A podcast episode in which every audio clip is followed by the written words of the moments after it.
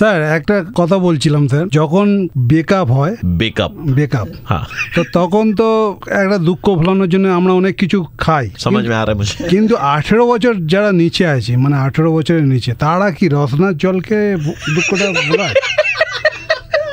Drinking is injurious for everyone's health I must say that alright হ্যাঁ sir আপনি তো বলবেন আপনার ক্যারেক্টার তো স্যার ঠিক রাখবেন না যত দোষ আমাদের গ্রুপ ওদার মিটু জিটু সব গ্রুপ ওদার এটা ঠিক না স্যার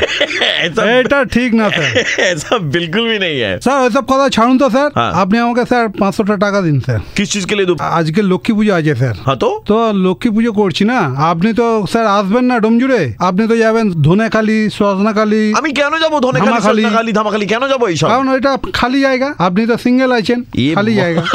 गुरुदा आप ये फालतू की बात ना क्या करे আমার মা বাবাও শোনে রেডিও কিন্তু হ্যাঁ মা বাবা তো জানে ছেলেরা বড় হয়ে গেছে আর ইয়র নট ধোয়া তুলসী পাতা এটা বাড়বাড়ি হয়ে যাচ্ছে না গুরুদাদা হ্যাঁ স্যার ওইগুলো বাড়াবাড়ি না স্যার আপনি এক কাজ করুন আমাকে পয়সাটা দিন আমি ছেড়ে দেবো আপনাকে। मैं एक्चुअली अपना वॉलेट नहीं लाया गुरुदादा তাই আমি আজকে পয়সা দিতে পারবো না আরে স্যার ভলি রানেননি তো কি হয়েছে পেটিএম করে দিতে পারেন তো আমাকে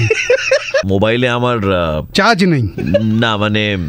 নেট নেই আপনি ডেটাও বাঁচাতে চান खत्म हो गया मेरा मैं क्या करूंगा बताइए আমার আমার হটস্পটটা অন করে দিচ্ছি আপনি পাঠিয়ে দিন। নেই আমার কাছে টাকা ও তার মানে আপনি দেবেন না